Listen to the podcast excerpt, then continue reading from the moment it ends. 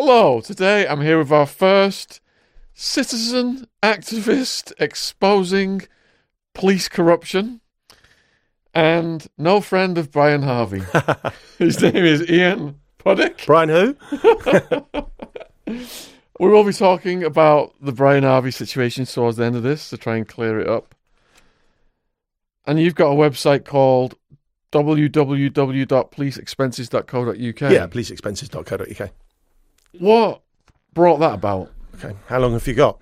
Um, I'll give you a very brief overview. And then Two hours. Take your time. Okay, okay. Um, so it all starts off with a domestic affair. Uh, literally, um, I found out that my wife had been having an affair with her boss, and you know, I'll be as pragmatic as I possibly can. Uh, these things happen, and they always will. End of story. Um, it's not an offence or a criminal offence. It's uh, it's just one of the, it's just one of life's things. Um, so at the time, we decided that we were going to try and see if we could make it work. So um, I called her boss. Her boss um, was the uh, chief exec of the world's largest reinsurance company. They insure the, it's, re, it's actually reinsurance, so they insure the insurance companies. So I rang him up, and we, you know I'm not a tough guy or a violent man or anything like that. So no guns at door. And and to be frank, this guy is no more the villain than her, if that makes sense. It's not, you know, he's the bad guy and she's the poor innocent victim. It takes two to tangle, tango. So I, I rang him up with a view to asking if she could be moved. She was his secretary. Um, he told me to F off and said it was none of my business and put the phone down. So the next day, I rang up the chairman of the company, a guy called Nick Frankland, who was really nice. And I said, I'm not causing any trouble. Uh, explain the circumstances. Uh, and I accepted that they were difficult circumstances. And I said, look, we're going to see if we can make it work. Is it possible for my wife to be moved? I'm not saying, oh, she's got to be moved this second. You know, a global organization. It's going to take time. It might take six months. But, you know, if she's moved at some point, we've got a chance of trying to make it work. And you know what? He was really nice. He was fantastic. And she was moved the next day. And that really should be, by Sean, that's the end of the story. But unfortunately, it's not. Um, so the chap concerned, and I don't mention his name, and there's a really specific reason for not mentioning. There's no legal limitations on on mentioning his name. I've never ever mentioned his name. If you look at any of the posts, anything I've ever written, because the minute I say, yeah, this guy, Joe Bloggs, it becomes about Joe Bloggs, and it'll be perceived by the audience. Oh, yeah, this guy's just I'm just trying to get at Joe Bloggs. This isn't about Joe Bloggs. He's involved, but he's not. As we, as the story unfolds, it's not really about him. So um, anyway, the guy Joe Bloggs was obviously embarrassed because the uh, chairman of the company had obviously approached him and said, "Look, we're moving um, your secretary." So uh, he reported me. He went to his local police force down in Sussex and reported me for harassment. Um, harassment needs a minimum of two actions: one for calling him, which obviously I did, and two for calling his boss. Uh, Nick Frankland. So there's no, and there's no dispute that that happened. So the local police force uh, said it was a civil matter.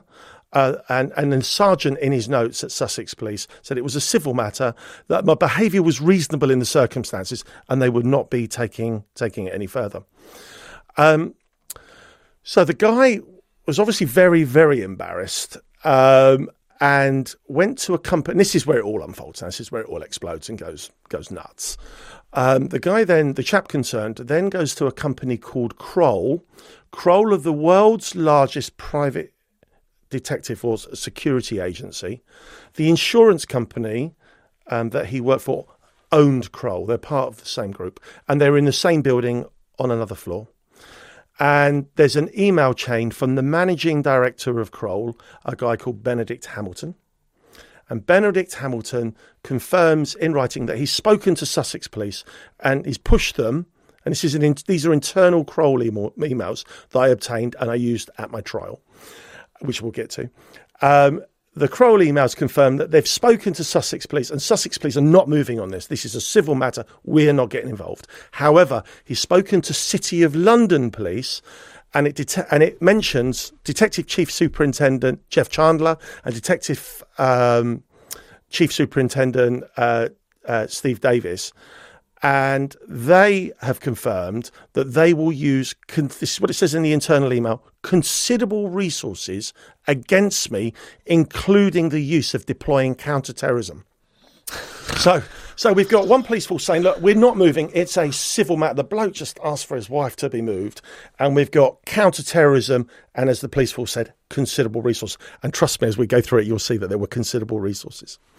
So the first thing um, that happened was a week later, um, uh, Lena uh, was um, arrested and quizzed by City of London police. And the, I, I, get a phone call at four o'clock in the afternoon from Lena sobbing and completely incoherent. I've just been arrested. She couldn't speak. And I go, what for? You know, who, why, what happened? You know, um, and they, they accused her of conspiring to pervert the course of justice, a fairly a fairly uh, significant crime under British law. And what they'd put to her was that Lena and I had lied. We were in a conspiracy and we had invented the affair. They didn't say about, they didn't mention blackmail, but they insinuated that the two of us were conspiring, creating the affair to get to this guy. They didn't say how, and they tried to force it out, force a confession out of her. And she said, "Look, you know, we're not." In, you know, she she confirmed the whole affair in the interview, what had happened, how long it had been going for, and etc. They were having none of it. They were there for one objective: to get her to say, "Yeah, yeah, yeah, we made it up." Have you got the footage of that? Sorry, no, no. But we'll get we'll get to that. we'll get to that because there's no record there's no record of that interview. So if you did a freedom of information request and say, you know, was Lena uh, uh, uh, quizzed by City of London Police on this date? Who were the officers and what was the nature of the interview? There is no record. They would just say, I don't know what you're talking about. And this was counter terrorism. This is counter terrorism from City of London Police. Are they just like looking for people to strike? To use like to create work for themselves. Well, well, well you um, you make as, as, the story unfolds. I'll let you make okay. a judgment on sort of their their real objectives. Um, so um, I said to Lena, look, when you go, um, when, you, when you go, go back to the office now. Uh, because I said, who interviewed you? What were the names? The officer, oh, I can't remember. She was all, te- you know, she's all crying. She was crying. So she went, she uh, went down uh, to the reception of the company to see the names in who'd signed in. They hadn't signed in. Um, so I said to her, look, just go back and email the chief exec of the company, HR, and just say two police officers, you know, police officers have walked in here into the office. Um, I've had, I've been accused of all of these things. I want to know who authorised it and what on what grounds. And they basically didn't reply to her in writing. The HR department had a came and literally spoke to her face to face and said, "Look, the police officers turn up. Who are we to impede them in their duty? We know we don't know anything about it." Um, so really sorry. Um, so she made a bit of a fuss about that.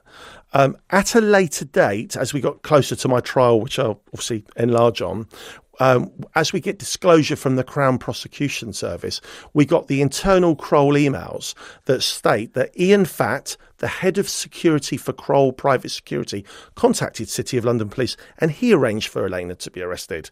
So you've got the police going, Look, we're public servants, you fund us, we haven't got a clue what's going on, we don't know about the interview. But the Kroll emails show that they were able to orchestrate that. What did he say to incite the police to act?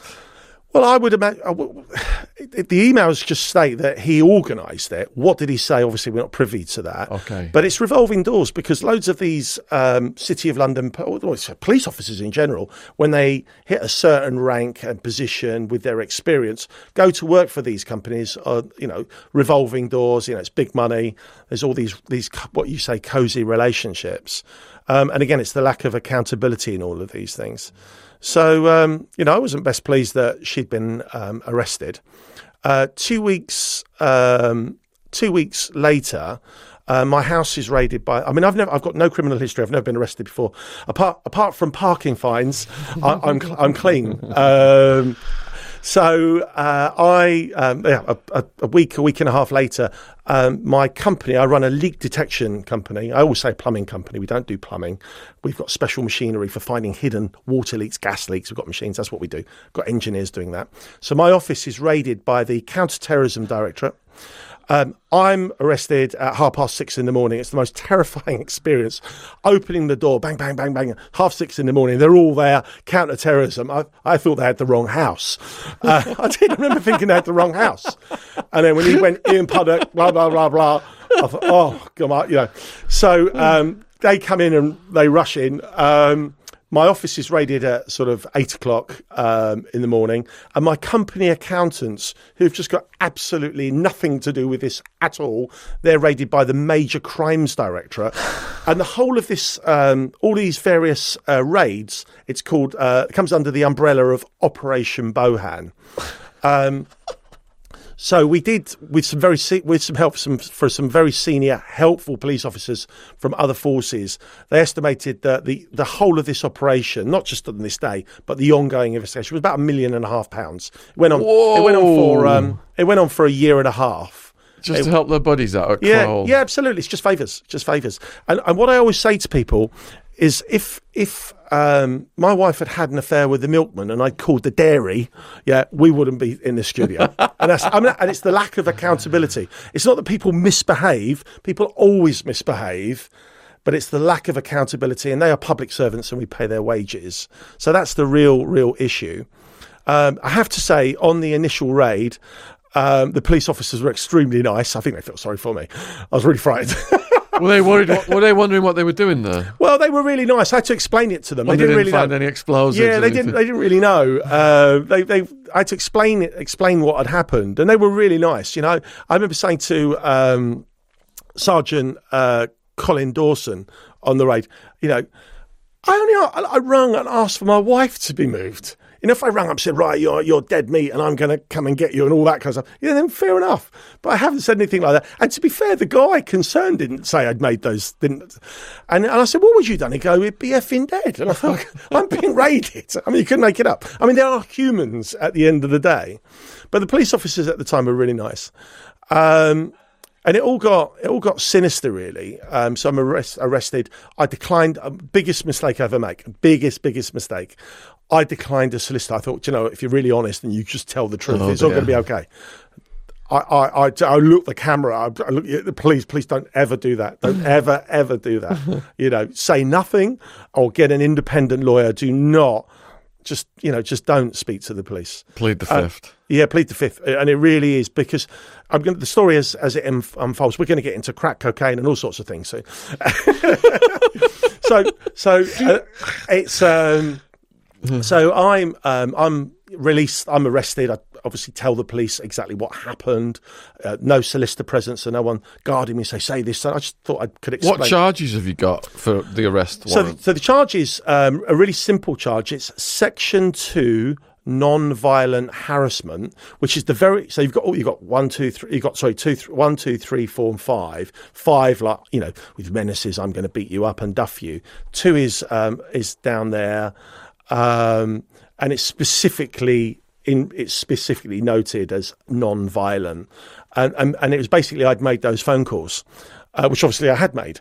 Um, we've got one police force saying it's a civil matter. We've got the counter-terrorism now, just with all with everything they've done. Um, so how can counter-terrorism go out and raid someone if the charge is not that serious like that? well, that's the whole point. That's the whole point. Um, They couldn't file a more serious charge before. well, they ra- tried. They tried. What Um, was the most serious charge they tried to file? Uh, the most, the most, the most. For me personally, oh God, um, I've been charged with. Sorry, I've been arrested for so many things. Um, All so- revolving around this. I, I, all pertaining to this. So, All right, uh, just keep going. What so, was next? So, so, um, so then, um, so I'm released. Um, I then ta- I then have to wait to find out. Um, I'm on police bail. Um, I, um, I, I was trying. Are we all right for time? Yeah, yeah, yeah. So, so I'll tell you. Yeah, about, yeah. I'll tell you about my first court hearing. my first court hearing. So my first ever court hearing. So it's not just the first court hearing pertaining to my first ever court hearing. So I walk into. Um, wa- up- up- so I'm ch- I'm charged with Section Two non-violent harassment for making these calls. So I go to my first court hearing, and we turn up at court, and the I've got I've got these police bail conditions, or I, areas I can't go. Obviously, I can't contact Mister So and So. Well, that's fair enough. Um, but they're really, really severe bail bail conditions. So we turn up at court, and um, I'm defending myself because I just thought I don't need to pay a solicitor to this. I'll look at the magistrates, and, and common sense will prevail. So um, the first court hearing, they can't hear the hearing. They they can't. It can't take place because the actual documents, the court documents, were mislaid. So they had to adjourn it. So um, the court, the, the, the senior magistrate turns around and says, "Really sorry, they're not here. You know, we're going to have to adjourn it. Um, are there any bail conditions?" And they had a they had a detective there again from the uh, counter-terrorism directorate, and um, he "Yes, there are." So um, he said, "Do you have copies?" And the policeman handed them over, and they, they went through them. And the uh, the the magistrate looked at the bail conditions. He said, "Well, um, these are these are quite stringent. These are quite um, severe. Um, can you tell me what Mr. Puddick's alleged to have done?" So the policeman said, and he said, "Well, why have we got all these bail conditions?" So he said, "Well, you know, we, we don't know how Mr. Puddick's going to behave, or, uh, so there could be a continued course of conduct." So he said um, to the police officer, uh, "I want a yes or no. Have there been any threats of violence? I'd like a yes or no." So the policeman said no. So he said, "Well, why can't Mr. Puddick go into these postcodes? Why can't he go here? Why can't he do this? Why is he not allowed to post anything on the internet?" He said. So he said to the police officer, "How are you going to enforce all these police, uh, all these bail conditions? How are you going to enforce them?" So um, the, ma- the policeman said, Well, we will. He said, So if Mr. Puddick goes on the internet, he's liable for arrest. How are you going to stop him from going on the internet? Goes, Well, we've told him he's not allowed to go on the internet. He said, And do you think that's fair and reasonable? And the policeman obviously said, Yes. um, so uh, he said, Well, this is nonsense. He said, I'm not having bail conditions in my court that aren't reasonable, that can't be enforced because they're meaningless. So he, he removed all the bail conditions um, and just said, Mr. Puddick, I don't know what's going on here. He said, I wish you well. He said, but we have to adjourn it until the court documents are here. And the only bail conditions are that you don't contact Mr. So and so. And I said, yeah, that's fine. So as we walked out, the policeman called me a, the, I'm not going to swear, the, the W word. So I said, "That's." So I said to him, "You know, didn't go well for you, did it?" Um, and then, and then I won't tell you what he said. He, called me an effing so and so. I mean, they're just bad sports. Um, they're bad sports. But I mean, to be fair to the policeman, he didn't lie. He didn't say, "Yeah, there was all violence when there when there wasn't," because I was expecting him to. I was really expecting him to. Um, so I then have to go back to um, Snow Hill Police Station in the City of London. That's where I'm brutalised in custody. So, the, so Colin Dawson, who'd been on the initial raid, who'd been exceptionally nice, um, and Sergeant Ellis take me through to a small interview room, um, like the size of this room divided by four. So it's really small. I'm a big guy. We're all in this room about this this size, and there's one chair and uh, like a stool, and it's cemented to the floor. So we're in this room. So uh, Sergeant Ellis um, starts saying, um, "Found some interesting things searching your house, Mister Puddick." Very, and this is not recorded. This is not an. In, this interview is not recorded. Very interesting things. Do you want to tell us what we might have found? So I said, I don't know. I, I really don't know. So he said, "Well, I'm giving you an opportunity to opportunity now. This is your opportunity to come clean." And I, I said, "Well, I, I told, um, I told you guys absolutely everything in, when I was arrested and interviewed, and I did. I really did." And he went, "So, but we want to discuss the things that we found in your house." So I said, um, "Like what?" He goes, "You tell us." I said, "But I don't know. I really don't know. There's there's nothing in my house that's bad." So um, he said, "All right, well, let me help you out.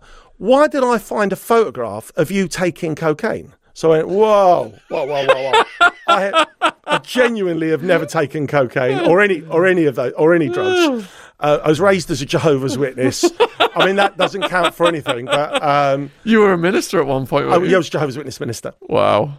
Um, so I just said, that's nonsense. I said, I've never taken any illegal drugs ever. I've never smoked a cigarette. I've got no interest in it. Just have no interest in that whatsoever.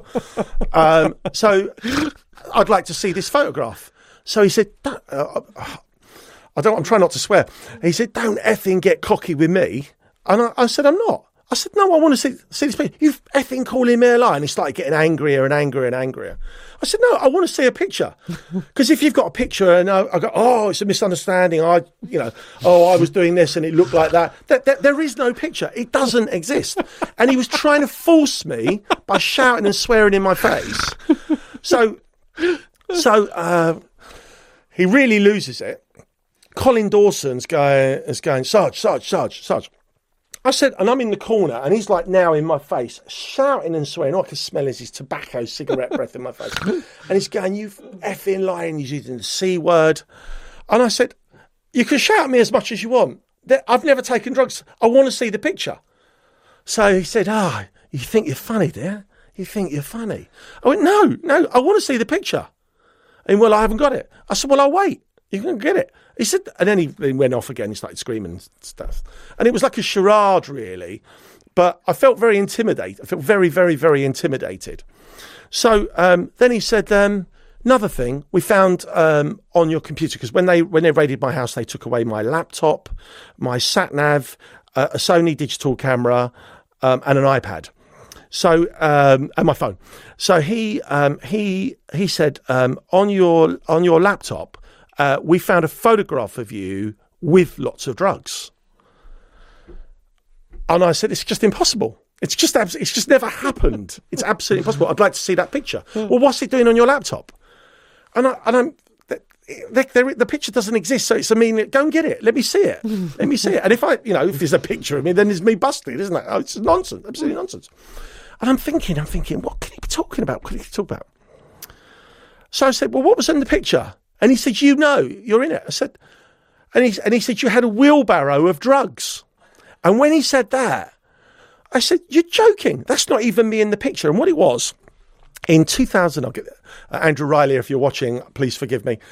Um, I was the best man at Andrew Riley's wedding, a f- good friend of mine, uh, 2005, 2006. So I, was, I had to do the best man speech. So rather than get up and stand up and say terrible things about my friend Andrew and embarrass him, I did a I did a PowerPoint presentation called The Life of Riley, and I had photographs of Andrew throughout the whole of his sort of child and adult life. And I got a friend to doctor the pictures. And I showed him go through a gay stage with all in leathers and all sorts of weird ones. I'm saying, Danielle, did you know? And there's a picture of him there in a gay club. It's just fun. Everyone's laughing. That was the whole purpose. And then I, I found a picture of the, and sorry if anyone is offended by this, the BBC Two gardener, a guy called Monty Don, who's been around for like forever. And there's a, I found a photograph online of Monty Don with like a, a wheelbarrow with all plants and bits and pieces in there. And my friend um, photoshopped and put Andrew Riley's face over Monty Don's quite badly, by the way, quite badly. And then all of the uh, the wheelbarrow of uh, plants was all gold, gold sovereigns and cash and drugs and stuff. And it was just a picture for the, f- and, and it's Andrew Riley's face. And I'm trying to explain to Sergeant Ellis. I said, that's not me in the picture. It's Andrew Riley. Well, what's he doing with the drugs? And I'm trying to explain it. He's going mad at me. And then he just loses it. And he gets me up in the corner.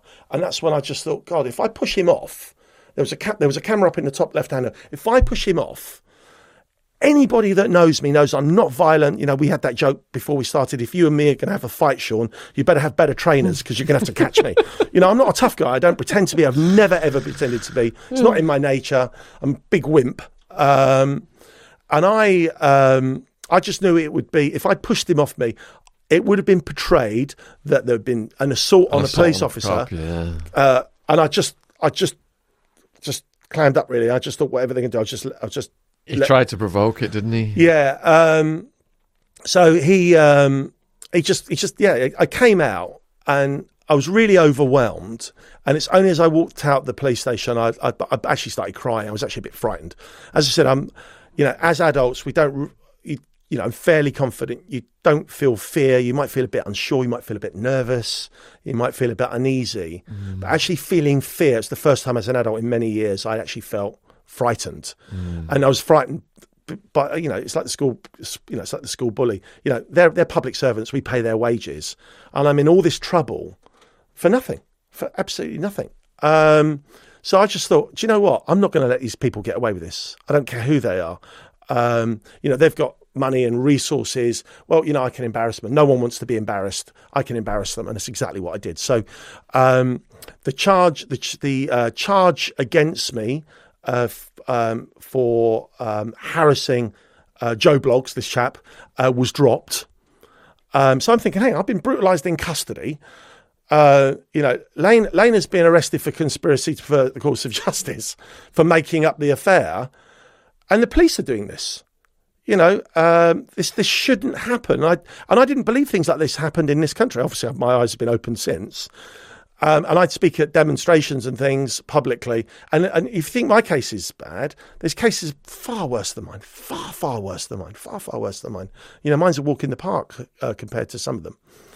And um, so I, I created the website policeexpenses.co.uk, and what it does is it just details the whole of the police operation against me.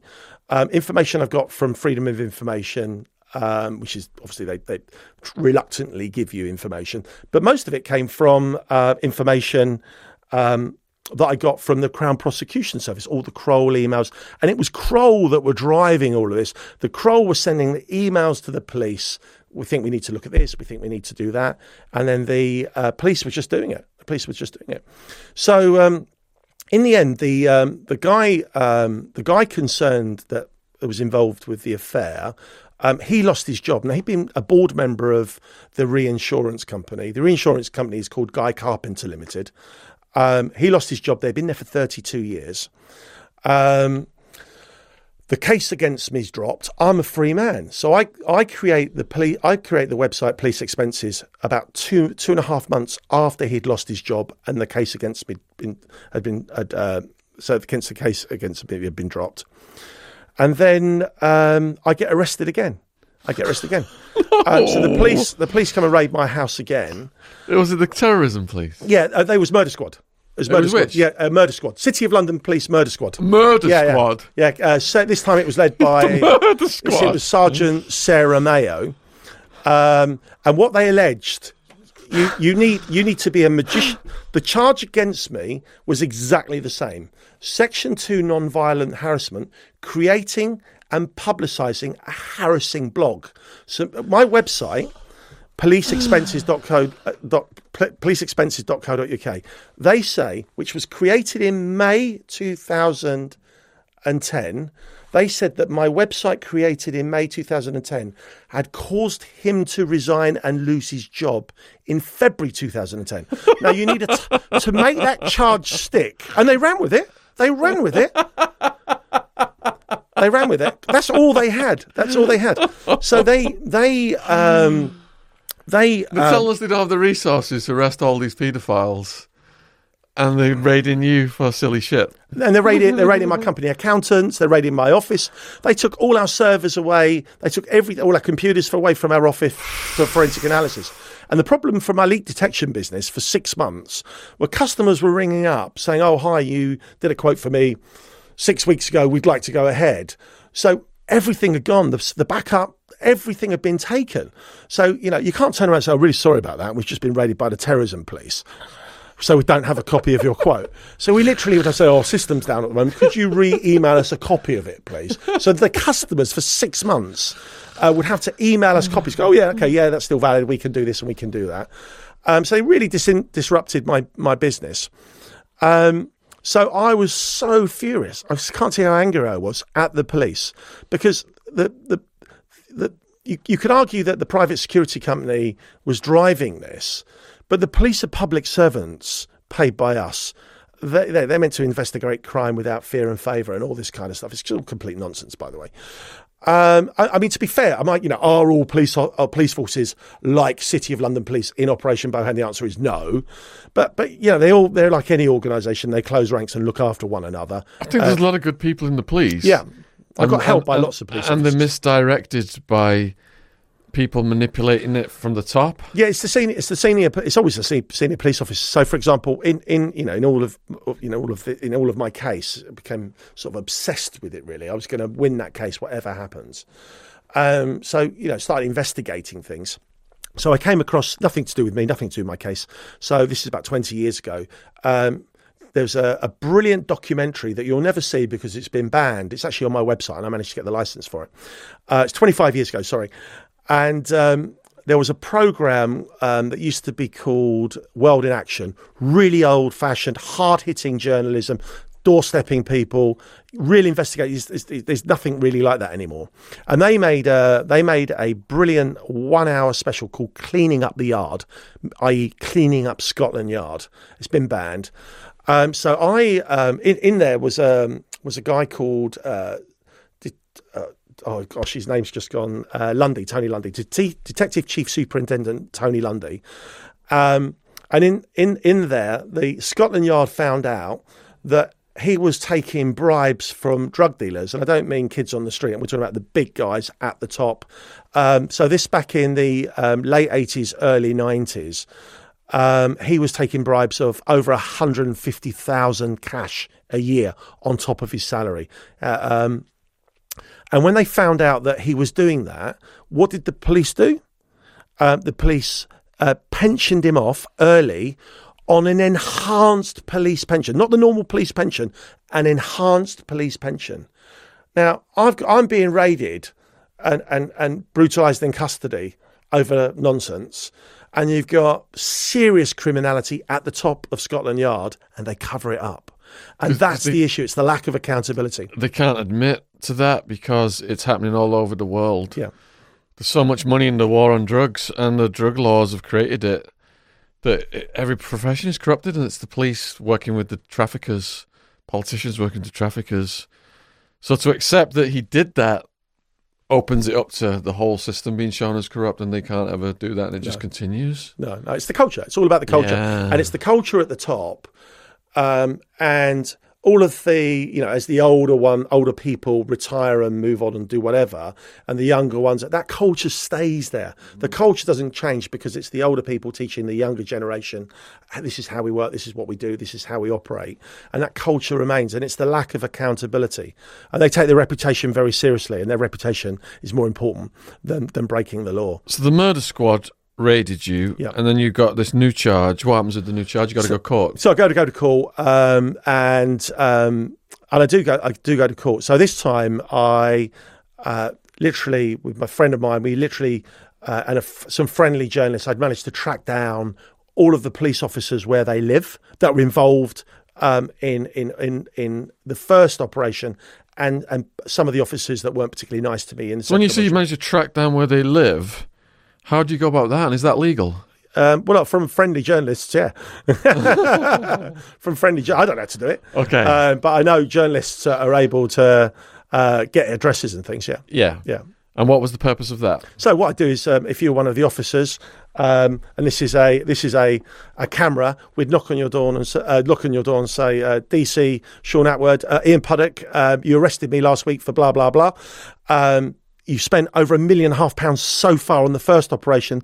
Not sure what it's costing so far. Um, all over an affair. Uh, you're from the murder squad. Public would like to know what you're doing and why you're involved.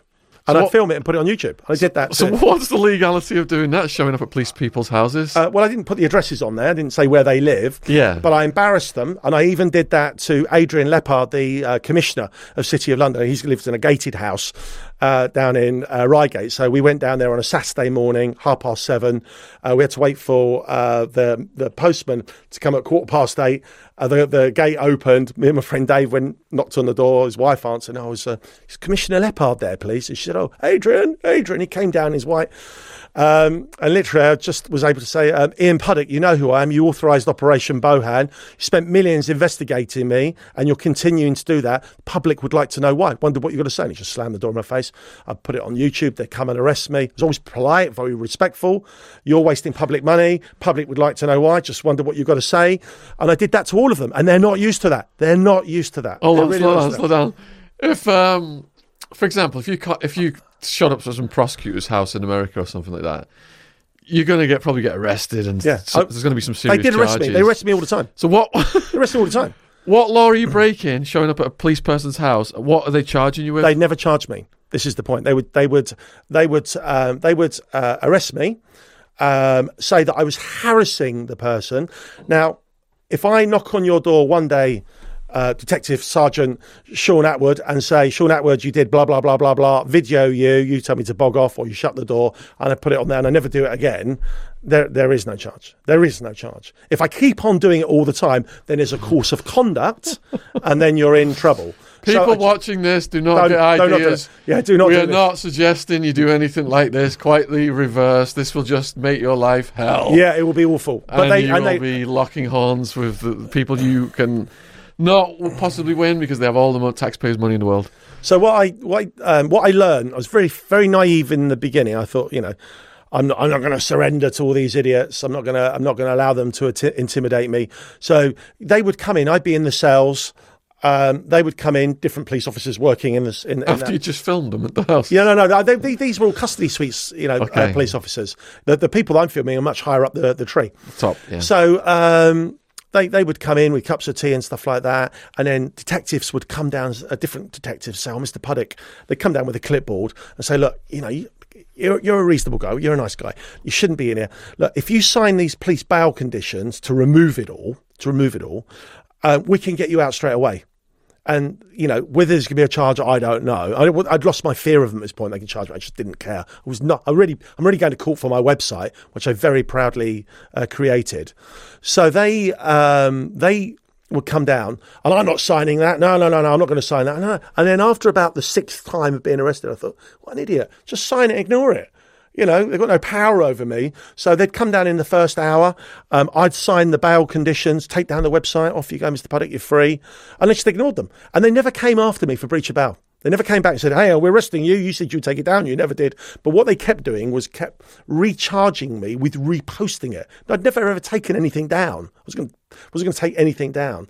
So I ended up with loads and loads of counts for the same thing. That by the time we got to court, they um, the judge looked at it all.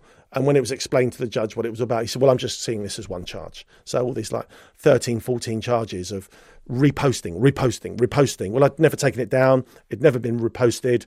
It's just there all the time from, from whenever it was put on. and were you looking at some time in prison possibly from this charge? The, ma- the maximum was the maximum was six months because I was in a magistrate's court, not in a crown court. Um, you asked me earlier what the most serious charge was. Um, depends how depends how you you look at it. So um, they came one morning and arrested me. Um, didn't tell me what it was. It was um, Sergeant Sarah Mayo. She was as hard as nails. Um, and uh, John Clifford from the Major Economic Crimes Directorate. They're investing bank fraud and big stuff. So they came and arrested me, took me in. Uh, in the car, didn't say a word. I was talking to them, I'm quite chatty anyway, as you can probably tell. Um, got to the police station, um, got to the custody desk, emptied all my pockets. Now at the um, we're now at the desk, and I've got my wallet on there, my belt, and all my bits and pieces. And they open up my wallet, and uh, uh, Sergeant Mayo turns around and says, "Is this your credit card, Mister Puddick?" And this is for me the most important arrest. It's not maybe the most significant arrest or the most um, serious arrest, but for me it was the most serious arrest because it in- undermines your whole integrity. So if I said to you, well, I'll tell you, well, I'll tell you what happened. So she gets out my my company Mastercard, my Leakbusters Limited um, business credit card. Is this your credit card, Mr. Puddick? It says Leakbusters Limited, Limited on it and my my name. So I said, yeah, of course. I had no idea where it was going, by the way. So she puts it in an evidence bag. Oh God! and she said, okay. Um, they put me in the cells for about an hour. And then um, I still had no idea. And she says, "Right, we're taking you through to interview. I need to arrest you at this point and caution you." And she read, she read me my rights. You can get a solicitor. And I said, "No, that's fine. I don't need a solicitor." Um, I just wasn't going. to I just wasn't to say anything. Just not going to speak to them. So um, she said, "We're arresting you for Section Four of the Fraud Act, credit card fraud." So if you just hear, if you don't hear the story in context, and you just hear that I've been arrested for credit card fraud, you think, well, you know, no smoke without fire. And this is what I did. And what they accused me of doing, I did. I did. And I've done it a hundred times since. And it's not a crime. Hence, hence. So um, in my police interview, she she says, my website, policeexpenses.co.uk, um, did you buy that domain name with your company credit card? I said, I honestly can't remember. And, and that's the truth, honestly. She pulls out all these documents to say that I'd bought the domain name online, I'd used that. And I said, if that docu- if your documents say that, then I did. I, so I paid £11.60 for it. So what they tried to accuse me of, they said that I had stolen £11.60 from my own company. so, so in my police interview, I said, "Look, I appreciate, and I'm really not being, I'm, I'm really not, I'm not, I'm really not exaggerating." I said, to, I said to them, "I appreciate this is a massive heist at Leakbusters Limited, and you've pulled in Murder Squad and all these resources. I have, I hate, hate to think, and I can't thank you enough. And you found the culprit that stole eleven pounds sixty from my company. Can I not press charges against him? Because obviously I'm the victim. Someone stole eleven pounds sixty from my company. Oh no, it was me." Um, You can't make this nonsense up. So she said, "But why? Why did you use that credit card?" And I said, "Well, it's probably the only card that I had in my pocket when I did it. I, I really don't know. I haven't got a clue. For eleven pound sixty, it really doesn't matter." They said, "But you have stolen eleven pound sixty from." And I said, "No, I haven't. No, I haven't." So I said, "How can I steal eleven pound sixty from my company? If if I had a credit card with a thousand pound limit on it, just hypothetically speaking, a one thousand pound limit on there, and I spend seven hundred pounds on leak busters stuff." and I spend three hundred pounds on me buying, I don't know, some speakers or something, something personal, something for personal. My accountant looks at my credit card bill. He looks at them and says, "Right, there's three hundred, there's seven hundred pounds there, Leak Busters, allocated Leak Busters, and then there's three pounds, three hundred pounds worth of personal expenditure. He puts that into my personal account, and I pay tax on that. That's what my accountant is for." And John Clifford from the major economic, they're investing, investigating banks and stuff, said to me, why do you get an accountant to do that? I kid you not. I kid you not. this is a recorded. This is a recorded interview. So I was thinking, oh wow, I can't wait to get a copy of this interview, and I have. It's online. You can hear it online. you can hear it online, and all the things. Can we put it here? A little bit of it, maybe. we, we, can, we can find bits of it. Um, so he, um, so they, he turned, he, uh, Sarah Mayo says, "Oh, you're mocking us and stuff. You're mocking it. You're mocking us." And obviously, I was, but it was so, it was so, so pathetic. So he, um, so he's he. Uh, so Sarah Mayo said, "But why do you use an accountant?" I said, "Because it's a legal obligation." It's a legal obligation for an independent person to look at my accounts and represent the middleman and go to the tax authorities and say what your your tax uh, liabilities are. And Sarah Mayo says in the interview, "You seem like a quite a resourceful guy. Why don't you do it?" And I said, "Because I'm not an accountant, Sarah. I'm not an accountant. I'm just not an accountant, and I have no interest in training to be an accountant." I said that. anyway, they didn't charge me with that, but they, you know, it was a day of my liberty wasted in police nonsense, having meaningless conversations. Like you say, there's paedophiles out there. There's some really, really serious things, but they have got the money. When the police say oh, we can't investigate, we've we haven't got the money, the police cuts. Trust me, when the police want to do something, they can do whatever whatever they want, whatever they want, and that's the issue. They're not truly accountable.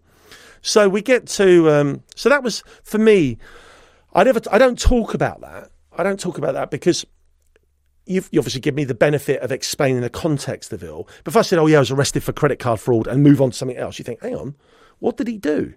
You know, because stealing undermines everything. I think. You know, if I'm stealing from you or stealing from someone or, you know, just stealing at all, it undermines your whole integrity as far as I'm concerned. So I never really talk about that. Um, but for me, that was the, the most personal. Um, there was one, um, I was arrested in Muswell Hill. Um, I was in my car, and this was by um, the, the Metropolitan Police. So they, um, I'm sat in bumper to bumper traffic, and you could hear the siren, hear the siren. And I thought it was a, you know, the, you know, the an ambulance or something. And all of a sudden, the police car pulls right up next to me, gets out. Are you Ian Puddick? Uh, He then arrests me. He handcuffs me to the steering wheel. And I said, "What? What are you doing that for?" And he was really nice. He was really polite. He said, "I really don't know, but we've got." We've got. We've been told to arrest you. I'm going to call in. Now they're not allowed to arrest you to. The, uh, uh, uh, they're not allowed to handcuff you to a steering wheel because if the car catches fire, you're toast. They can't run in and get you're toast. They're not allowed to. Obviously, that didn't happen, but they're not allowed to do that. Obviously, when I reported that later, obviously he denied it all as, as, as, they would. Um, and you know, I he, he he didn't know why he was arresting me, and uh, he came back and he you know he was really apologetic. He was really nice. Police officer was very nice, and I explained to him. I said, "I'm going to court soon about all this stuff," and I explained it to him, and he went, "Good luck with all that. Good luck with all that." Um, so there, so I was, I was, I was, I wasn't charged again. I was just, I wasn't really, I wasn't even arrested. I was just handcuffed, and then after about 15 minutes by the side of the road. He'd really taken the handcuff off and explained what was going on. He, he said it was for a stolen car, by the way. They said I'd stolen the car. I'd, I'd owned the car for seven years. So it's not like I bought it last week, the paperwork, there's an issue. I'd owned the car for seven years. So a stolen car was just, you know, dri- driving and, and being in a possession of a stolen car was complete nonsense. Right, open that door. Let's fresh air in. Thanks. Um, what else was I arrested for? Um, hate speech. So I was arrested. So um, uh, from my early, my first arrests um, for creating the website. Um, so that's happened in May 2010. My actual trial for creating the website uh, was in June 2011. Um, for that whole period, literally every Sunday, apart from when it rained, I wasn't very good at protesting in the rain. I went to Speaker's Corner and I got a massive following.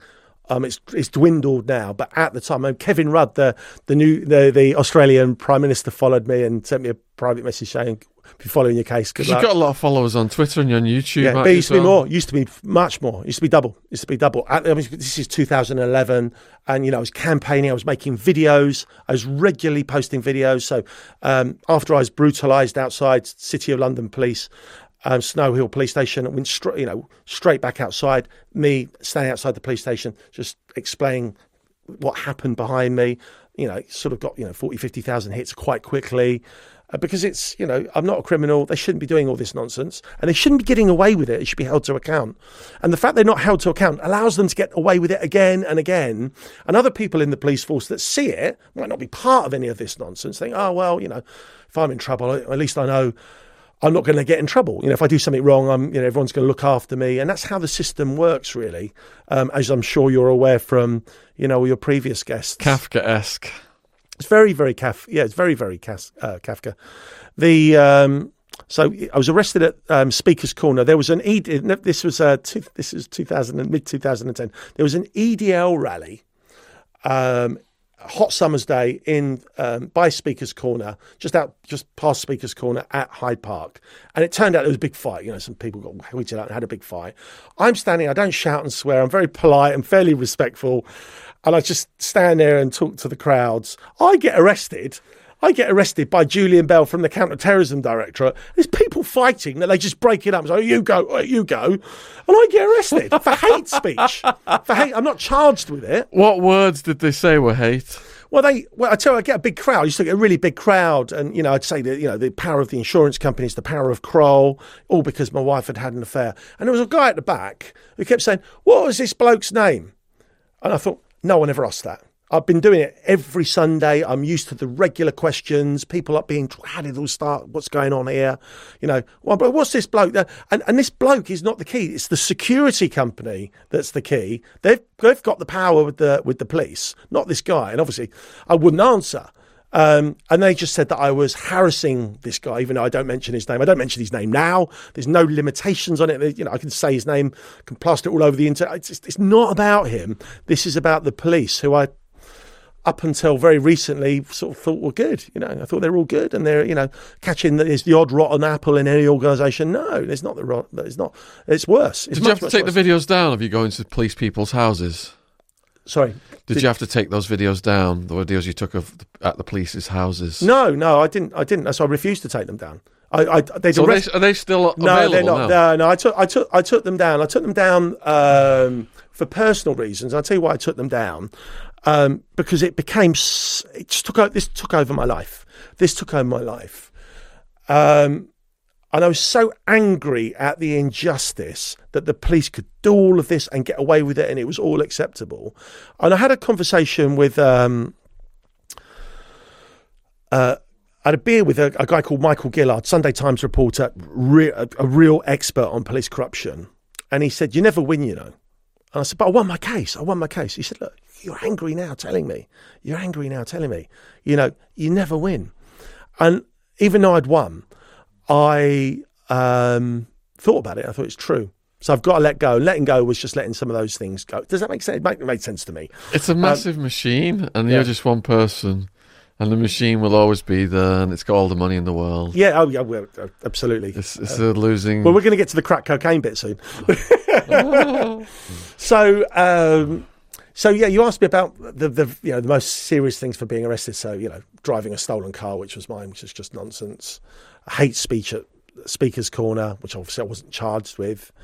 Um, multiple, multiple offence, multiple arrests for um, saying I'd take my website down and not taking it down. I mean, they never charged me; they just arrest me, and then I'd say I'd take it down again, and they go, "Oh, you didn't take it down. We're going to charge you again." But, but, but, but they, but nothing ever happened. Uh, nothing ever happened. Um, and my barrister, Michael, Wal- this time I've got a barrister. So this time I'm going to court. I've got um, a barrister, Michael Wolkind, QC. Uh, I can't tell you. He's um, on his website. It says Britain's best criminal defence barrister. Um, that man walks on water. He's absolutely brilliant. Well, we'll get to the courtroom and what happened with the police in the courtroom. But he um, he believed me. So you know, from day one, I sat down and explained everything that happened. He always believed me. He never, he never. Re- I, could, I always felt that he believed what I was saying. I just felt it. I mean, he'd ask me some difficult questions occasionally, and there's one occasion where I actually know that he didn't believe me, and I'll tell you what that was. So I, um, uh, and if I, and if I showed you the evidence against me and said, oh, Sean, I didn't do this. Honestly, Sean, you wouldn't believe me. You really wouldn't believe me. And I'll tell you what, what they did was very, very clever. So my trial is in June 2011. So in March 2011, I get a call from one of the junior barristers, Jonas, rings me up and says, Ian, we need to see you urgent. I said, how urgent? He said, like, can you come in like now today? So I said, what is it? He said, we'll discuss it with you. He didn't tell me what it was. We'll discuss it when you go. So straight down to the barrister's chambers. And um, we're down in the reception and he shows me three witness statements and they nail me to a wall. Trust me, it's not like there's no wiggle room, right? Three of this chap, the chap who's involved in the affair, three of his neighbours all say that I knocked on their doors, I harassed them, I was, um, you know, I was bullish and uh, harassing them, and, and, and and they described me to a T. So when you read it, the description is to a T me, the actual build, my hair, everything about me. Um, one of them, Theo Chan, um, actually says that my behaviour was so was so concerning. He says I, par- I parked my black Range Rover. He describes where I parked it, and I made a note of the registration. So you've got three people um, say that I knocked on all of their doors, uh, harassed them, was abusive. He, they've got my registration of my car. So I, I looked at this and I just said to Jonas, I've never done this. I've never done this. And he said, Well, why would three of Mr. So and so's neighbours lie? I said, They wouldn't. I don't believe they would. I don't. I don't. Would, would you get three of your neighbours to lie for you? Of course not. Of course not. so he said, Well, how do you explain it? And I said, I can't. I really can't explain it. and he said, Well, this isn't good. This isn't good. This, and this is the most compelling evidence against me, trust me. And the police didn't even arrest me and say, Right, what did you do? Blah, blah, blah. They just sent it over to, to the barrister's chamber. The CPS sent it over. So we then go upstairs to the conference room. Um, and Michael said, if you know, Michael Wolkind said, have you read the statements? I said, yeah. He said, this is trouble. And I said, Michael, I don't expect you to believe me. And I could tell that he didn't. I said, I haven't done it. I haven't got anybody else to do it. Um, this is just a lie. And he's going, so three of three neighbours of Mr. So and so would lie. And I went, no, I don't believe they would.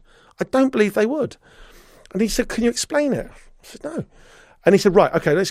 Um, so the, the witness statements were, were taken in March and they go back to uh, January. January 2011. So where were you? And we're sat in this table, and there's a there's a a, a, a speakerphone in the middle of the, of the table. It's a round table, and he says, "Where were you on such and such?" I said, "Well, with, off the top of my head, I don't know. Um, we use Commusoft in my office. Um, I can um, I can I can call the office. So beep beep beep, beep on speakerphone. Samantha answers um, in my office. Sam, where was I on such and such a date? Hang on. Um, you were at Mike Varney's physiotherapy clinic in Hertford. When you're joking. so she said, yeah. So, um, so, so, well, uh, thanks. So Mike Wolkind uh, says to me, can, can, will they, will they vouch for that? Said, well, ring them up. So I've got my mobile phone. So I type, type, type in, um, so I ring up Mike Varney's physiotherapy clinic in Hertford and they answer. And I said, oh, it's Ian Puddick here. Uh, and I had to lie. Um, and I said, I need a, I, I, I said, I need, um, I need a, was like, can you just confirm that I was there on such and such a day? And he went, yeah, yeah, you were here 11 o'clock in the morning. Um, so we've got three, we've got, sorry, I keep hitting the microphone. We've got three witnesses down in Billingshurst in Sussex that put me there between 11 and 11.30. And I've got a physiotherapist that puts me in Hertford it's like 100 miles away, north of it. So something's wrong.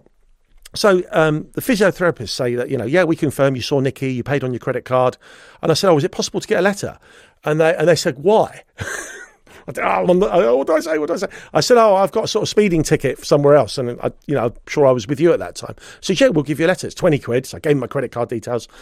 An hour later, um, headed paper, a, a letter comes through confirming I was there, and that time I saw Nikki. I paid on my credit card. Copy of the stump. Done. So. Um, so Michael Wolkind says, maybe they got the wrong day. I was going to say that. Maybe they got the wrong day. Yeah, change the so, date. so, so maybe Change the you were date. there the day before, the day after, two days before, two days. Maybe, maybe it's just the date that's wrong. So, um, so I had a really senior police officer helping me. Really senior police officer helping me. So I said to Michael, "Look, can I ring so and so? He he he he will tell her." So I put him on speakerphone. I te- first of all I texted him and said, "Look, is it okay to call you? I'm with Michael Wolkind. I've got I'm in a load of trouble. Um, can we call you?" So he said, "Yeah." So we we called him, and he's now on speakerphone. So um, and Michael Wolkind saying to her, okay, what can the police do? You know, how do they? What what what do they? You know, what are their procedures for this, that, and the other? And um, so he says to me, um, Ian, if you have done this, is where you get this is where you get busted. If it's the wrong date or something, he said that um, ask the police to do a BOF two check. Now I don't know if it's the I don't know if that's the correct name, if it's a nickname, it's, it's, it's what they call it in the police, it's what their nickname for it or whatever. But a BOF two check is an ANPR check, and they use satellite technology, and they can check your registration. So so the policeman said, if you have done this, this is where you're going to get busted. And I, I said, I really haven't, I really haven't. So um, so, my, so Michael Wolkind said, look, we can say to the CPS, right, we want an a- ANPR check a week before this date and a week after that date to see if I've been there. So um, they come back and we, uh, we, we, we they, they come back to us at a later, the later date with some photographs of my car, but all in nothing down there. It's all in Hertfordshire. And on the day, it was going up the A10. So I certainly wasn't there. And I wasn't there the week before or the week after. So while we're in this conference, Michael Wolkind picks up the um, the statements, which had only come through like an hour before, and he notices that they're not signed by the people, the, the neighbours, and they're not signed by the police officer. So um, Jonas uh, contacts uh, the CPS and says, "Can you confirm that the witness statements were taken by either Sussex Police or City of London Police?" Um, get a message back from the CPS. No, um, about an hour later, I'm there for five hours in this in, in this room, and they come back and say, "We- "No one knows who took the statements. No one statements." So Michael Wolkind writes back to them and says that we will witness summons those three people so we can cross-examine them um, in court. They're never called. That, that that evidence against me is dropped. However, um, as you as you when you go to when you go to court, as you probably know, the, uh, they've got you've got the unused material. So the CPS say, well, we've got all this information, we're not going to use it. You can see it, and that never came through in one lump. It was just drip thread to us. So a week later, we get an internal we get an internal uh, email from City of London Police from Colin Dawson, and in there he states that he had to take some forms. Doesn't say what the forms are. He had to take some forms over. This is in January, so the date of his email ties up two days before the witness statements are made by the neighbours. And it says that Colin Dawson, uh, Sergeant Co- Colin Dawson, City of London Police Counterterrorism, went over to Kroll's offices, handed over some forms to Aruna De Silva, who works for Kroll. Now, did Kroll go and take the witness statements? Did Kroll invent the witness statements? We don't know, but it was all dropped against me. So um, I, I was so angry again that they were trying to inv- they were trying to invent. That should be a crime, shouldn't it? Yeah, yeah. Well, wait till we get to the crack cocaine. so, um, so they, I, I say, I just couldn't believe it. So I said to Michael Walcott, and they've dropped all this against me. I'm going to bring this up in court. And Michael said, look, you know, you don't have to. You know, it's all been dropped. It's just. And I said, no, no, I'm going to tell the, I'm going to tell the judge. I'm going to tell the magistrates, just to illustrate the lengths they were going to to try and get me. They were just trying so, so hard. Um, so, and I did at my at my actual trial. So we we get to we get to my uh, we actually get to my uh, trial. Um, um, before before my trial, and the six months before my trial, all of my suppliers, my business suppliers for Leakbusters, were contacted anonymously and told they were in financial trouble and about to go bust. Um, so I had to get a letter from my. So who did that? Well, it wasn't me. um, it wasn't. Um, it wasn't. Um, it wasn't the police. Um, I got a call. Um, so my, my company accountant uh, wrote a letter to every single supplier and just said that there's been an anonymous rumor, blah blah blah. Um, we are confirming we're trading solvently. You're welcome to come in, you know, anytime unannounced. If you saying, you know, you know, if I owe you fifty grand, I'm about to go bust. That's your fifty grand. So, so um, you're welcome to come in and check my accounts unannounced anytime you want. There's like, there's an open door, and, and obviously I've been trading for years, so my, my my suppliers now a few of them made phone calls, and I just said it's complete nonsense. Uh, jealous competitors, but I knew it was all to do with this. Um, I got a I got a phone call, um, an anonymous phone call, um, telling me that I had effed with the wrong people and uh, um, they were they had deep deep pockets and they were going to f me like I'd never been effed before. And I can still remember when I was driving on the North Circular uh, where that call came through from a withheld number. And in um, the statement from the managing director of Kroll a, ben, a guy called Benedict Hamilton um, he um, he in his statement actually says I bought a clean phone i.e you know a pay as you go phone with five pounds credit on there. And he says in there that he called me and warned Mr. Puddick that we had deep, deep pockets. So when I had that threat saying they were going to F me, it was actually the managing director of, like, they've got nothing better to do. My, he actually admitted that in his police statement. it's just absolute, absolutely nuts. Um, so there was this very dark operation uh, against me. So we get to, we get to my, um, we get to my trial. And, um, without boring you for the whole details of the trial, they brought they um, a couple of key key aspects, and then I'll get to the crack cocaine. Um, they ha- they they got a guy um, who was the managing director of um, um, oh, Monster Monster uh, Monster Domain, Matt Mansell. Now he's not a, an IT expert; he's the managing director of of Monster Domain, where I bought the domain name, and he'd done this fairly detailed report suggesting that I'm not an IT expert, but if you read the report, you would have said that I was up to something. He was saying it's possible to do this and it's possible to do this and you can do that and you can hide your IP address in this by doing that and all this kind of stuff. Um, and he, the, it created the illusion that I was definitely, I mean, my, my website was bought by me on stolen credit, you know, on this dodgy credit card. It was registered to me at my home address. I'd done nothing to hide that. So it was, you know, it was all traceable back to me. Um, but he insinuated that I was doing all this dodgy stuff with it. And we got in a guy called uh, Ron Cuffley, who is ex police intelligence, army intelligence. Um, and he literally did a very detailed report, but his summary was one A4 page. So Matt Mansell gets up and for three hours goes into technical detail about hiding stuff in clouds and all sorts of stuff. And um, at the end of it all, uh, Michael Wolkind then gets to cross examine and says, Have you read, read our expert report? And he went, No. Um, so it's adjourned for half an hour while he just reads the summary, which is an A4 sheet.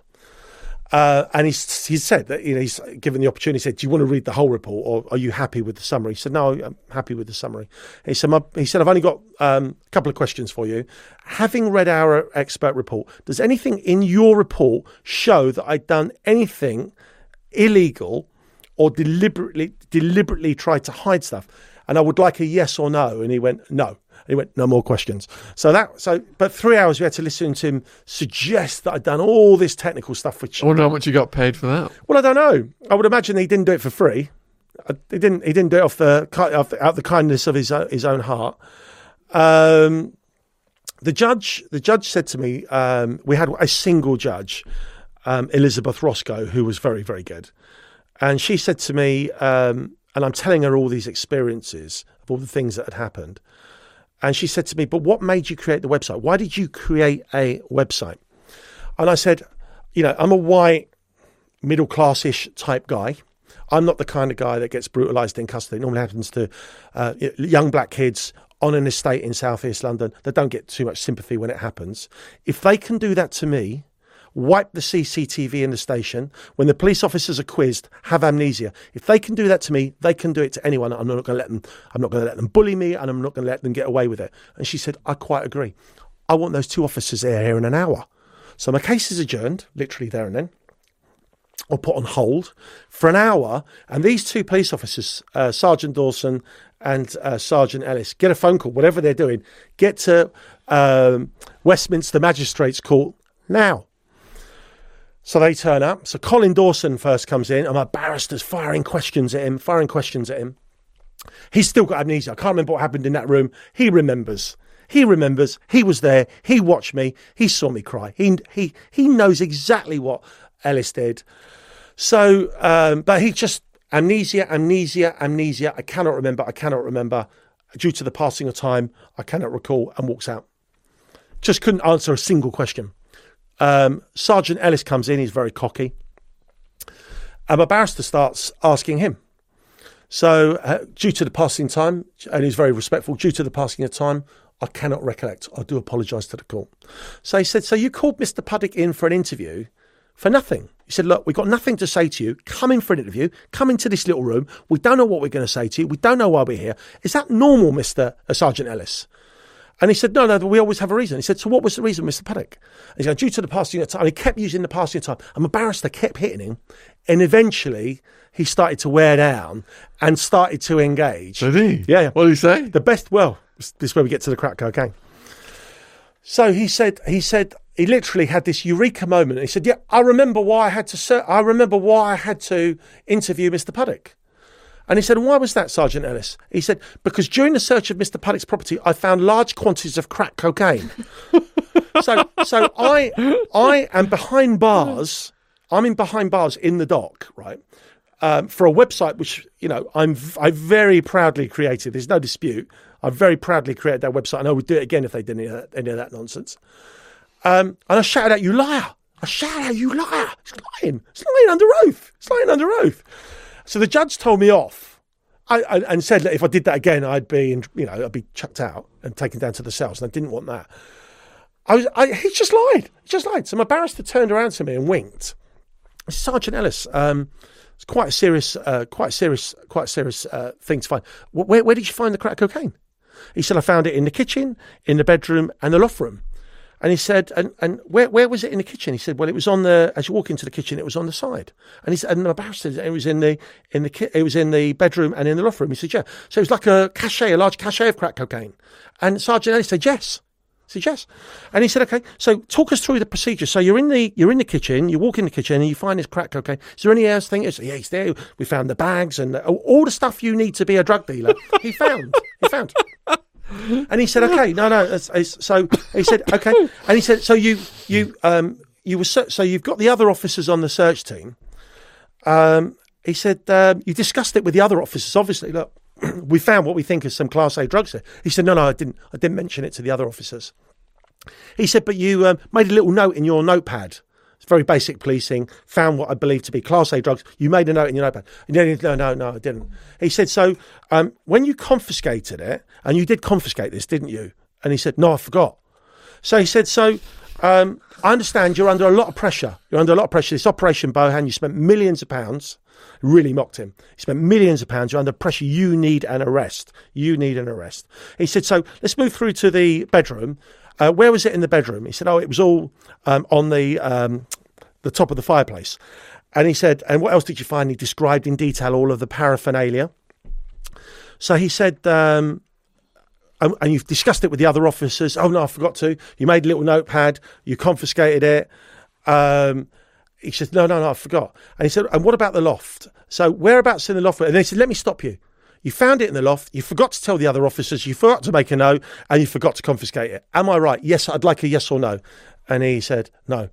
Um, he said, so you just left it there. He said, did you confiscate anything from Mr. Puddick's property? And he said, yeah, we took his uh, mobile phone, his digital camera, Sony digital camera, his iPad, and his laptop. He said, and what did you do with that? He said, we sent it off for forensics analysis. And my barrister said, so, you know, when you forensically analyse these things, it could give you some intelligence on Mr. Puddick, who he's meeting, where he's going, the kind of contact he's got. Could give, give you some great intelligence on on you know allegations of being involved in criminality. So I'd like a yes or no. Did you find anything on there that would give you any information of criminality? Yes or no? He went no. He said so. You've left all the crack cocaine in Mr. Puddick's property, and you've taken his Sony, he's taken his camera, and he had to say yes. He actually said yes. And I just couldn't believe he really made him look stupid. He really, really made stupid.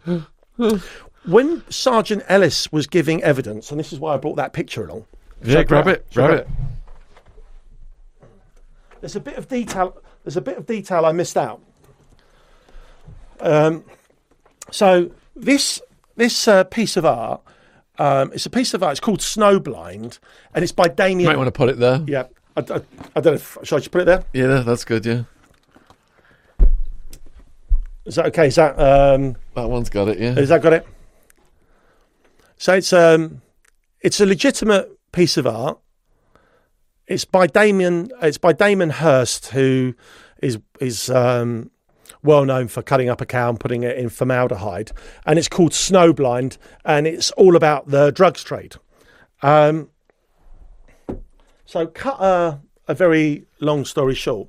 While Sergeant Ellis was um, talking about my house uh, and, and, and the raid and the search, remember he's had amnesia for all this time, and now he's got absolute clarity, and he describes that picture hanging in my kitchen. I didn't own that, so Sergeant Ellis was only in my house in on the very very first ever raid in August 2009. We jump through now to my trial in June 2011. I bought this in 2010. So when Sergeant Ellis came in my house, I didn't own it. And he described it in detail. There's a bit of the story I've missed out. In December 2010, so six months before my trial, my house is broken into and all my court defence documents are stolen. Obviously, I've got a new iPad. I had a box with all my court defence documents with my iPad on it. The thief or thieves took the iPad off and stole all my court defence documents. So, was Sergeant Ellis involved in the, the, the break into my house to to, to, to, to to steal my court defence documents? I actually don't believe that at all. Do I think he was involved with the burglars? I don't think that at all. Um, I personally think um, that uh, Kroll um, bro- uh, arranged for the break in um, because their company, Guy Carpenter, um, their, their, their, sister company, Guy Carpenter, where this chap work works, were going to have all this bad PR coming out, and they just wanted to know the extent of what's going to come out in court, what's going to be said in court, what kind of things are, what kind of things am I going to say, what am I aware of? Well, Nick is court defence documents, and you've got the whole treasure trove. Um, so I do think that the people at Kroll had obviously spoken to him um, because there's no way that he could describe a piece of art that I didn't have, hadn't, hadn't even purchased when he was in my house. But it was in there at the time that the burglars uh, raided my house and, and stole my court defence documents. Does that make sense? Um, insane. Yes, said if if if um, my wife had had an affair with uh, with uh, Milton, it'd been a lot easier. I could have called the dairy and it'd been over in a day. Um, so yeah, it's just uh, it's just uh, the the um, so the judge um, found me not guilty. Uh, the judge found me not guilty, um, and I was cleared. Um, I was in the dock. The security guard opened the dock. I couldn't come out because I was crying so much. I was so happy I'd beaten them. I was so happy they'd thrown all this money and done everything they possibly could, um, and I'd beaten them all. I was so happy. I was so happy. Um, And was that the end of it? um, pretty pretty much. Um, so we started suing the uh, taking we'd taken out a private uh, criminal prosecution against the police for malfeasance for that Sergeant Ellis. So you know, is that malfeasance in public office? Is it perjury? Was it conspiracy to avert the ju- ju- course of justice? We threw everything at him because he lied in that box. I mean, the crack cocaine is either still in my house. Either I've taken it or I've sold it or given it away. They're the only four possibilities. There's no other possibility. Um, so he, um, so then other officers came through and made statements. Um, yeah, we were on the search. Oh God, we saw the crack. Sorry, Phil, Sean, we thought you'd confiscated it. Oh, sorry, Joe, we thought you'd confiscated. it. Oh, sorry, Sarah, we thought you'd confiscated it. It's the Keystone the Cops. Um, but this, it's this is all about lack of accountability. It's all about the lack of accountability. Um, and at that time, do you remember the Plebgate? Um, there was it was in it was national news for six months or whatever. There was a big issue with the Conservative Party. Um, Andrew, his name's just gone. Um, Conservative Party uh, MP. He was a cabinet member, and he's very posh. and the issue was he was coming out of Downing Street, and he got into a, an argument with the police officer Toby Rowland, and there was an issue: did he call the policeman a pleb? And it was called Plebgate. It was all the national headlines.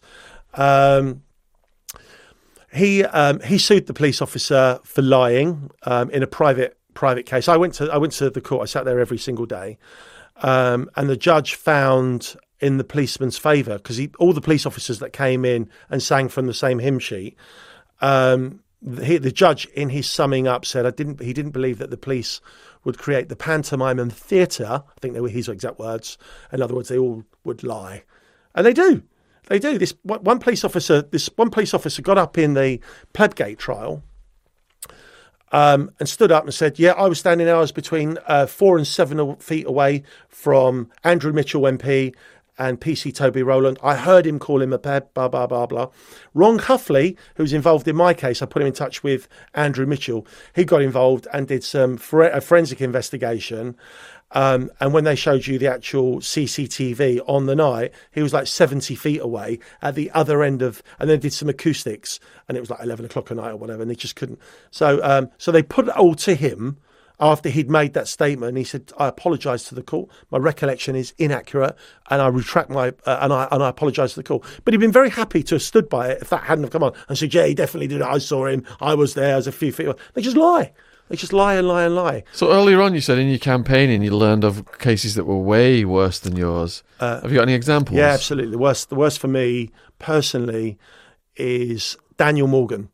Uh, are you aware of the Daniel Morgan case? Daniel Morgan case. Um, Daniel Morgan was a uh, independent journalist uh, back in the eighties. He was exposing I'm big, you know, when we talk about police corruption, I'm talking about me and you are mates. We've grown up together. I'm a police officer. I stop you for speeding, and it's you, Sean. I say, "Come on, Sean, don't do it again." Let you off, and I don't charge. I'm not talking about that kind of thing.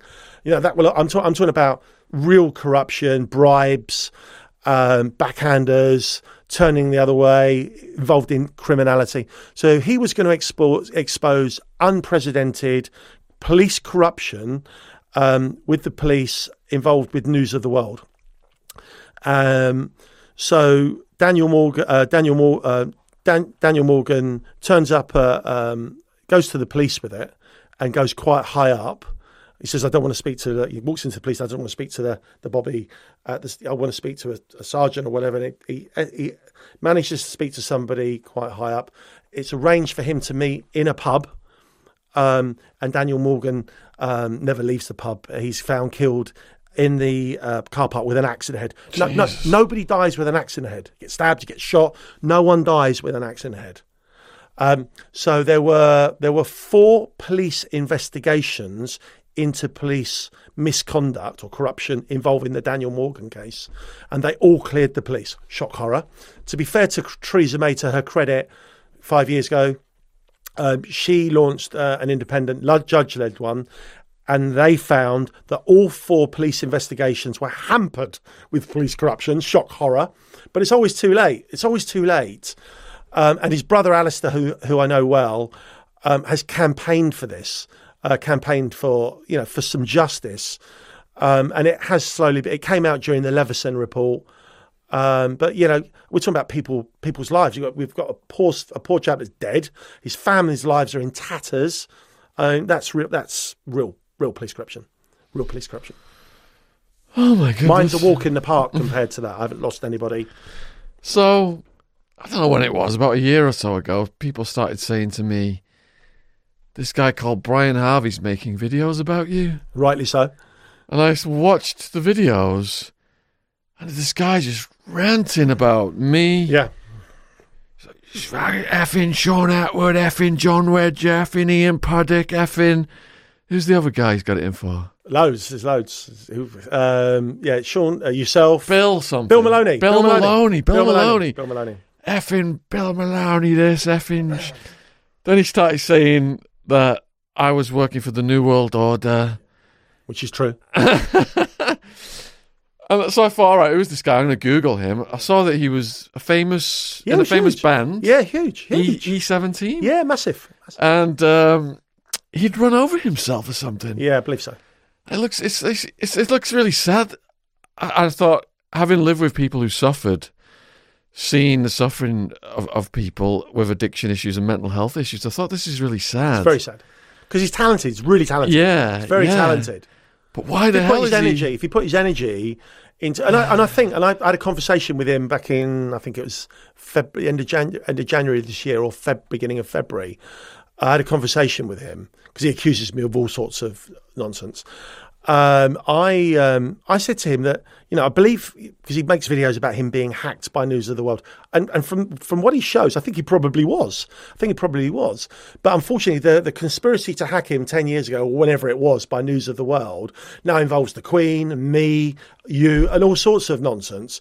Whereas if he just concentrated on maybe if he's going, he wants if he feels really strongly about that, and he does, and, and understandably so, um, do something about that and just focus on getting that right, and also put some energy into his music. He always talks about his music career, and he's very talented. So do it. Don't talk about it. Do it. Do it. So why did he draw you into his web? Well, um, Bill Maloney, um, from my campaigning days back then, I got introduced to Bill Maloney. Um, and Bill's a. Uh, Bill's uh, how can I describe? might figure you either love him or you hate him. I love him. I think he's great. Um, I won't say anything bad about him. Um, he has very unorthodox methods. He's very direct. He's really passionate. And do you know what? If you understand his life and what happened to him in care, and I'm not going to talk about that. He, Bill, Bill wants to talk about that. That's for Bill to talk about. If you look at what happened to him as a young boy in care, I don't bloody blame him. I don't blame him. I'll be furious. I'd be furious what's happened to him. So he's really, really passionate about that. Some people don't like it because he's really, you know, he shouts, he screams, he gets passionate. Um, he's a good friend of John Wedger's. Um, so Bill, Bill contact Bill said to me in 2014, would I buy him a, uh Ninja recorder because they were going to do this interview with someone. So I went on eBay, bought one for a couple hundred quid, and I gave it to Bill. Now that that Ninja recorder ended up being given to Brian Harvey. So that because of that. I'm involved in the conspiracy, and, and he makes videos saying Ian Puddick bought me a ninja. I've never met him. I've never met Brian Harvey. And what was Bill, the- what Bill was- asked me for a, what I was bought it the- for Bill. Bill's my mate. What harm did the ninja cause, Brian? To, well, it's to be so. conspiracy. It just involves me in the conspiracy. And then he says they went up and they did this and, they, and Puddick funded it. Well, that's just a lie. He just tells lies. So I'm involved. So, you know, did, did, did Bill ask me to buy him a Ninja recorder and did I do it? The answer is yes. And that's it. And then all the rest he just tells lies. Oh my goodness! But, you know, he's not well, is he? He's not, not- well. He's not well. I- I wish him all the best. Um, it's it, it's sad to see people suffering like that. Yeah, and you've brought along a gift for my parents. I have. So these are tonics. These are tonics. Is it still filming? Yeah, it doesn't stop. Oh, right, okay. So, I've in my in my say plumbing in my leak detection office, and I'm really not kidding. We have a mini gin distillery, and it's very very small, and it's a really good reason for making gin, not because we wanted to make gin. Um, when I bought the, it's all on our website. You can see all the pictures. When I bought, I, I bought um, back in 2013. I bought um, a, a, a, an old bakery, which was just a wreck. It literally was just a wreck. And I bought it. I got two mortgages out on it. And I converted it from an old wreck into a lovely office. And we kept all the original features, all the old, we, we put wrought iron back. It, it's really nice. It's really cool. It's really cool. It's a nice space. All the bricks, we uh, cleaned all the bricks up and repointed them in an old in an old fashioned style. So it's got loads and loads of character. Um, when we were doing all the renovation or building works, there were two giant twin ovens, obviously from the bakery, with a giant chimney. Trees growing up them. I mean, the top of the the top of the chimney you could push over. It was so dangerous. So I demolished it all, took it all down. I then got sued by a neighbour who said, "Hey, that's my chimney," and we got into this really stupid dispute. dispute and it, it went to court. So while the lawyers were looking at the history of the place before we went to court, saying, you know, was it Sean's chimney? Was it my chimney? You know, how did this all go wrong?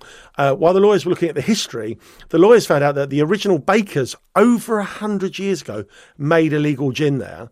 Um, I tracked down the family descendants and the descendants of the little mews. We're in this tiny little mews. The photographs are all on my website. Uh, BBC News, ITV News, Channel 4 followed the story. And I tracked down the original family descendants and I got the original gin recipe. There's only four botanicals. I know nothing about gin, by the way. Um, most gins have a minimum of 12 ingredients, 10 to 12 botanicals. Uh, this only has the original four. They're very simple because obviously over 100 years ago they wouldn't be that much around, so the ingredients would be simple. We built a miniature gin distillery, um, watched some YouTube videos, and we've resurrected the gin. Uh, we supplied Buckingham Palace, uh, we supply Harrods, Fortnum and Masons. Um, most people have never heard of it because it's just such a small gin. Um, we serve it at the Foreign Office. Um, we did an event on Whitehall last night for the Ministry of Defence where we launched our new whiskey, London whiskey. Uh, so we're getting it into some really prestigious places. Imagine Prince Andrew's hammering it right now. no comment. I plead the fifth. um, so we get it into some prestigious places purely because it's part of London history. Um, so yeah, so it's a bit of fun, and obviously it's a gift. I know you don't drink, but it's a, a gift for your mum and dad. Oh, I really appreciate that, Ian. So p- for people watching this, then um, I'm going to put in the description box your links. You've got your YouTube channel, you've got your Twitter, Yeah. Facebook. Facebook, Ian Puddick. Yeah, I'm pretty rubbish. I, I don't really like Facebook. Um, I do sort of use it sometimes, but um, and and if what's your preferred method of people contacting you? Twitter. I love it. Twitter. I love Twitter. Because you've got over 100,000 followers on Twitter, haven't you? No, no, it's down to about 50 or 60 now. Okay. Thousand, but it used to be, it was over, it was 120, 30,000 Wow. about 10 years ago. At the height of my, because I was at, you know, I'd, I'd video my arrests at, uh, at, at Speaker's Corner. Um, and anyone that knows me, I'm not a tough guy, I'm not violent, you know, I don't shout and swear. And they were just doing everything, and it was it, you know, it was an injustice. It was an injustice, and I just publicised it. Really, There's not many people who go and film at the police's house. Is that that's That- that's and the commissioner, unusual. Adrian Leppard's. That was the best one. That was the best one. The best Don't one. do it. Don't do it if you're watching this. Uh, So, and you have a website as well, did you say? Uh, so uh, for the gin, it's oldbakerygin.com. Okay. Um, but the real the real website is policeexpenses.co.uk. Hasn't had many updates because nothing's really happened since I won my case. And let's keep it that way. Yeah, that's true. so, if you enjoyed this podcast, please let us know in the comments below the video. Huge thank you to all new subscribers. Subscription logos in the bottom right hand corner. Thank you to people who've donated as well. All the links in the description box, as are the links to our socials and all of our other stuff. All right, give me a hug, big man, then. Social distancing and all that. yeah, yeah, cheers. Thanks, well done. You're very welcome. Yeah.